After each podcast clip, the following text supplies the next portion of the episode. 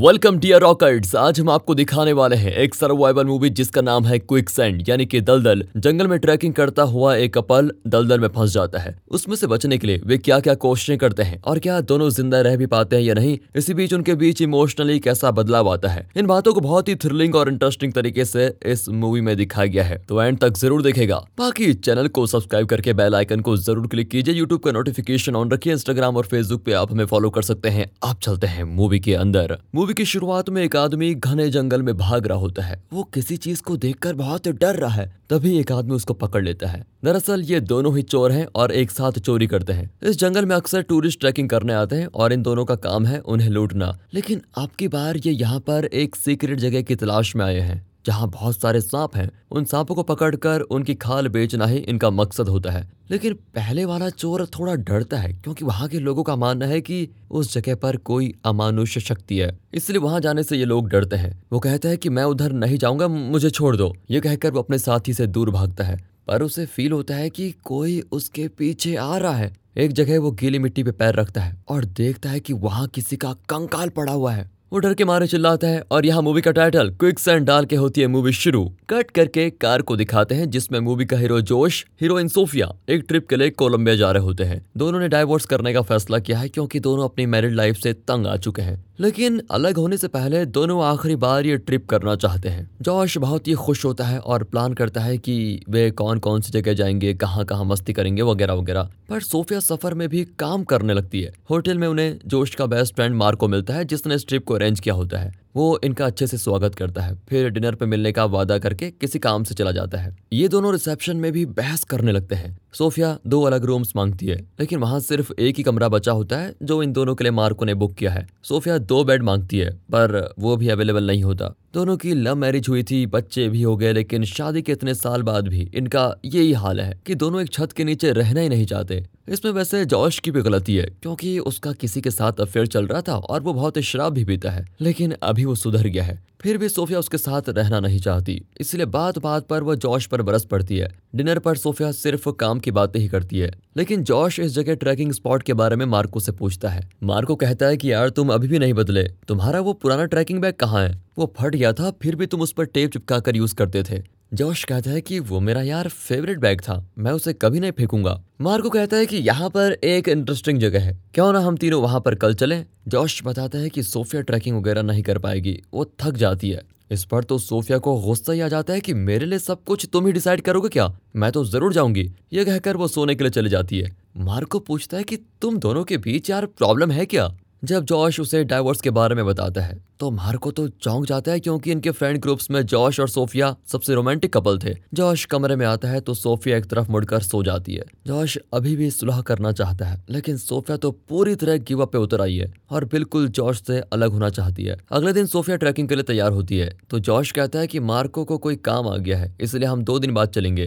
पर सोफिया ने तो जाने की ठान ली थी क्योंकि वो उस एरिया का खूबसूरत वाटरफॉल देखना चाहती है। क्योंकि ये बिल्कुल नई जगह है, इसलिए जॉश सोफिया को अकेले भेजना नहीं चाहता। और साथ चलने को तैयार हो जाता है। वैसे पहले तो सोफिया मना कर देती है, लेकिन जब जॉश जिद करता है तो उसको मानना ही पड़ता है। कोची नाम की एक जगह पर पहुँचाने के लिए मैप दिखाता है, जहाँ वो वाटरफॉल होता है। जॉश शॉर्टकट लेना चाहता है, पर रिसेप्शनिस्ट बताता है कि आप वो रास्ता नहीं ले सकते, क्योंकि वहाँ पर लास एरिना है। दरअसल यहाँ के लोग मानते हैं कि लास एरेना में एक अमानुष्य शक्ति है, और वहाँ जाकर कई लोग मर चुके हैं। वहाँ हर तरफ़ दलदल रहता है और बहुत सारे सांप भी होते हैं, इसलिए आप वहाँ पर मत जाइए। आप ये लंबा रास्ता ही लीजिएगा, रिसेप्शनिस्ट का एडवाइस लेकर दोनों लंबा रास्ता पकड़ने को तैयार हो जाते हैं। और तब वहाँ उस दूसरे चोर को दिखाते हैं जो शुरुआत में अपने साथी के साथ जंगल में था। दरअसल इस होटल में आने वाले कुछ गेस्ट जंगल में ट्रैकिंग करने जाते हैं। ये चोर उन्हें फॉलो करके उन्हें लूट देता है। वो जोश और सोफिया को फॉलो करता है। रास्ते में कई खूबसूरत नज़ारे को देखते हुए ये दोनों चलते रहते हैं, लेकिन दोनों एकदम गुमसुम बैठे हैं। एक जगह पे गाड़ी रोकते हैं और यहाँ से उन्हें ट्रैकिंग करके कोची पहुँचना होता है, जो सोफिया से बात करने की बहुत कोशिश करता है, पर वो तो चू तक नहीं करती। कुछ दूर पर सोफिया थक कर बैठ जाती है, तभी अचानक बादल गरजने लगते हैं और लगता है तेज बारिश होने वाली है। जोश वापस लौटना चाहता है, लेकिन सोफिया जिद पकड़ लेती है कि इतनी दूर आकर मैं वाटरफॉल देखे बगैर नहीं जाऊँगी। अब जोश उसे समझाता है कि अगर बारिश के बीच हम इस जंगल में फंस गए तो हमारा क्या होगा? थोड़ी बहस करने के बाद दोनों लौटकर कार के पास पहुँचते हैं तो वो चोर कार का का गिलास तोड़ने की कोशिश कर रहा होता है। जॉश उसे आवाज़ देने वाला होता है कि सोफिया उसे चुप करा देती है। वो कहती है कि वो थोड़ी देर ट्राई करके चला जाएगा, फिर हम कार के पास जाएँगे। तुम उसके पास मत जाओ, उसके पास कोई वेपन भी हो सकता है। लेकिन जॉश कहता है कि अगर वो कार लेके चला गया तो हम तो यहीं फंस जाएँगे। ये कहकर वो अकेला ही चोर के पीछे जाकर आवाज़ देता है कि तुम्हें क्या चाहिए? वो घूम कर जॉश पर गन तान देता है और पूछता है कि तुम्हारे साथ जो औरत थी वो कहाँ है? सोफिया को बचाने के लिए जॉश कहता है कि वो तो पहले ही निकल गई, पर वो नहीं मानता और शूट करने की धमकी देता है। इस पर सोफिया बाहर आ जाती है। वो जॉश का बैग माँगता है और सोफिया बैग उसके पास फेंक देती है। फिर वो बैग उठाने के लिए झुकता है तो जॉश एक लकड़ी उठाकर उसे ज़ोर से मारता है और वो गिर जाता है। ये दोनों भागते हैं, पर चोर उठकर हर तरफ़ शूट करते हुए इन्हें चेज करने लगता है। बारिश भी शुरू हो जाती है। सोफिया जॉश को डांटती है कि मैंने उसके पास जाने से मना किया था ना, पर मेरी बात सुनते कब हो तुम? इतने में गोलियों की आवाज़ नज़दीक आ जाती है। वे साइन बोर्ड की तरफ़ देखते हैं तो जॉश कहता है, तुम लॉस इरना की तरफ़ जाओ। यहाँ के लोग लॉस इरना जाने से बहुत डरते हैं। इसलिए वो चोर उस तरफ़ आएगा नहीं। मैं उसको यहाँ से डाइवर्ट करके फिर तुम्हारे पास आ जाऊँगा। सोफिया लॉस इरना की ओर तेज भागती है, लेकिन बीच में एक मोटी टहनी से टकराकर गिर जाती है। और जब उसकी आँख खुलती है तो वो कंफ्यूज होती है कि वो किस तरफ़ से आई थी। वो यहाँ वहाँ देखती हुई आगे बढ़ती है और अचानक एक दलदल में गिर जाती है। बहुत देर तक वो मदद के लिए चिल्लाती है, लेकिन थोड़ी देर में जॉश भी वहाँ पर पहुँच जाता है और उसे अपना हाथ देता है। लेकिन सोफिया का एक हाथ पूरी तरह दलदल के अंदर फंस चुका होता है। वो हाथ उठाने की बहुत कोशिश करती है और अपने शरीर को भी हिलाने की, लेकिन कुछ नहीं होता। जॉश चिल्लाता है कि ये दलदल है, शरीर को हिलाओगी तो और अंदर चली जाओगी। लेकिन सोफिया डर के मारे इधर उधर हिलने लगती है, जिसकी वजह से वो अंदर ही चली जाती है। जॉश एक सेकंड के लिए नहीं सोचता और झट से दलदल में कूद जाता है। फिर अपने शरीर को बिना हिलाए, वो धीरे से अपना हाथ अंदर डालकर सोफिया को बाहर खींचता है। वो बाहर आकर रोने लगती है कि तुम अंदर क्यों कूदे? जॉश उसे शांत करता है और समझाता है कि यह बहुत ही घना दलदल है। इसलिए अगर हम हिलेंगे नहीं तो अंदर नहीं डूबेंगे। इसलिए थोड़ी देर के लिए प्लीज़ चुप हो जाओ और स्टैचू की तरह खड़ी रहो। तब जाकर सोफिया शांत होती है और जॉश की आँखों में आँखें डालकर देखने लगती है। और यहीं से असली थ्रिल होता है शुरू। वहाँ मार्को होटल में चेक करता है तो पता चलता है कि जॉश और सोफिया ट्रैकिंग के लिए जा चुके हैं। उसे नहीं पता होता कि दोनों दलदल में फंसे हुए हैं। वो होटल के रिसेप्शन में दोनों का इंतज़ार करता है। यहाँ सोफिया परेशान होती है कि हम कब तक ऐसे ठहर पाएँगे।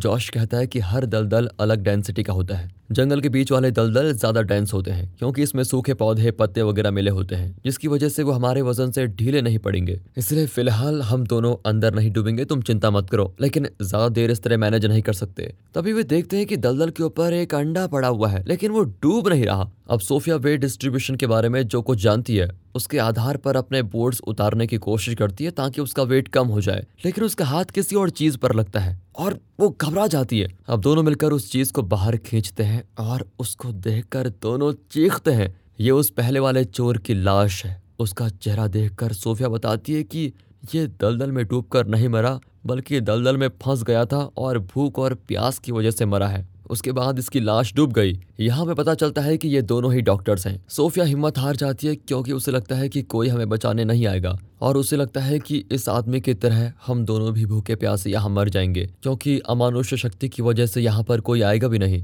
लेकिन जॉश उसे दिलासा देता है कि ये आदमी अकेला था, इसलिए मर गया, पर हम तो दो हैं, इसलिए कोई ना कोई उपाय तो निकाल ही लेंगे। ये कहकर वो लाश को अंदर धकेलता है और लाश की पीठ पर एक बैग भी होता है, जिसको वो निकालता है। सोफिया भी लाश के हाथ से एक गन निकालती है। वे बैग खोलते हैं तो अंदर छोटे छोटे बॉक्सेस होते हैं और एक बाइबल होती है। उन सबको साइड में रखकर जॉश एक चाकू निकालता है। अब वे सोचते हैं कि इन चीज़ों से वे कर क्या सकते हैं? बाहर कैसे निकलेंगे? जॉश के पीछे कुछ दूर पर एक बड़ा पत्थर होता है। इस बैग को छोटे छोटे स्ट्रिप्स की तरह काट कर वे एक रस्सी बनाने की सोचते हैं। रस्सी में गांठ बांधकर वे उस पत्थर पर फंसा देंगे और उसे पकड़कर बाहर आने की कोशिश करेंगे। दोनों इस प्लान को अंजाम देने में लग जाते हैं। तभी हमें दिखाया जाता है कि दलदल के पास बड़ी बड़ी जंगली चींटियाँ बहुत सारी हैं। ये तो और भी डरावनी बात हुई। यहाँ मार्क रिसेप्शन में वेट कर रहा होता है। तभी वो उस चोर को देखता है जिसने जॉश का बैग पहना हुआ है। मार्को को शक होता है और वो पूछता है कि ये बैग तुम्हारे पास कैसे आया? वो बचकर भागने लगता है, पर मार्को उसको पकड़कर पीटता है कि सच सच बताओ क्या हुआ। कुछ देर में पुलिस आकर दोनों को अरेस्ट कर लेती है। यहाँ जॉश और सोफिया बैग को काट कर उसके स्ट्रिप से रस्सी तैयार कर लेते हैं। उसके एंड में एक लूप बनाकर सोफिया बार बार उस पत्थर की ओर फेंकती है। पर वो दो तीन फुट कम पड़ता है। सोफिया कहती है कि हम इस रस्सी के स्ट्रिप्स को फिर कट करके इसको बड़ा कर सकते हैं। पर जॉश कहता है कि इसे और काटने से रस्सी पतली हो जाएगी और तुम्हारा वेट खींच नहीं पाएगी। वो अपना जैकेट कट करने की बात करता है। तो सोफिया कहती है कि मैं भी अपनी जैकेट कट करूँगी। लेकिन दोनों जानते हैं कि बिना जैकेट के दोनों ठंड के मारे जल्दी मर जाएँगे। जॉश कहता है कि अगर कल तक हम होटल नहीं पहुँचते तो मार को हमें ढूंढता हुआ ज़रूर आएगा। उसकी बातें हिम्मत देती है, लेकिन उसकी आँखें साफ़ बता रही होती है कि इतनी खतरनाक जगह पर कोई उन्हें बचाने नहीं आएगा। अपने आखिरी पल के लिए इन्हें यही इंतज़ार करना पड़ेगा। ये सोचकर दोनों और भी टेंस्ड हो जाते हैं। और तभी ऊपर से एक हेलीकॉप्टर उड़ता है। सोफिया अभी भी बचने की आस लगाए बैठी होती है और चोर के बैग से निकले हुए लाइटर से उस बाइबल को जलाने की कोशिश करती है। उसे लगता है कि आग को देखकर हेलीकॉप्टर से उन्हें मदद मिलेगी। टेंशन में वो पागलों की तरह ये सब ट्राई कर रही होती है। हालाँकि जॉश बार बार कहता है कि ये बाइबल पूरी तरह भीग चुका है,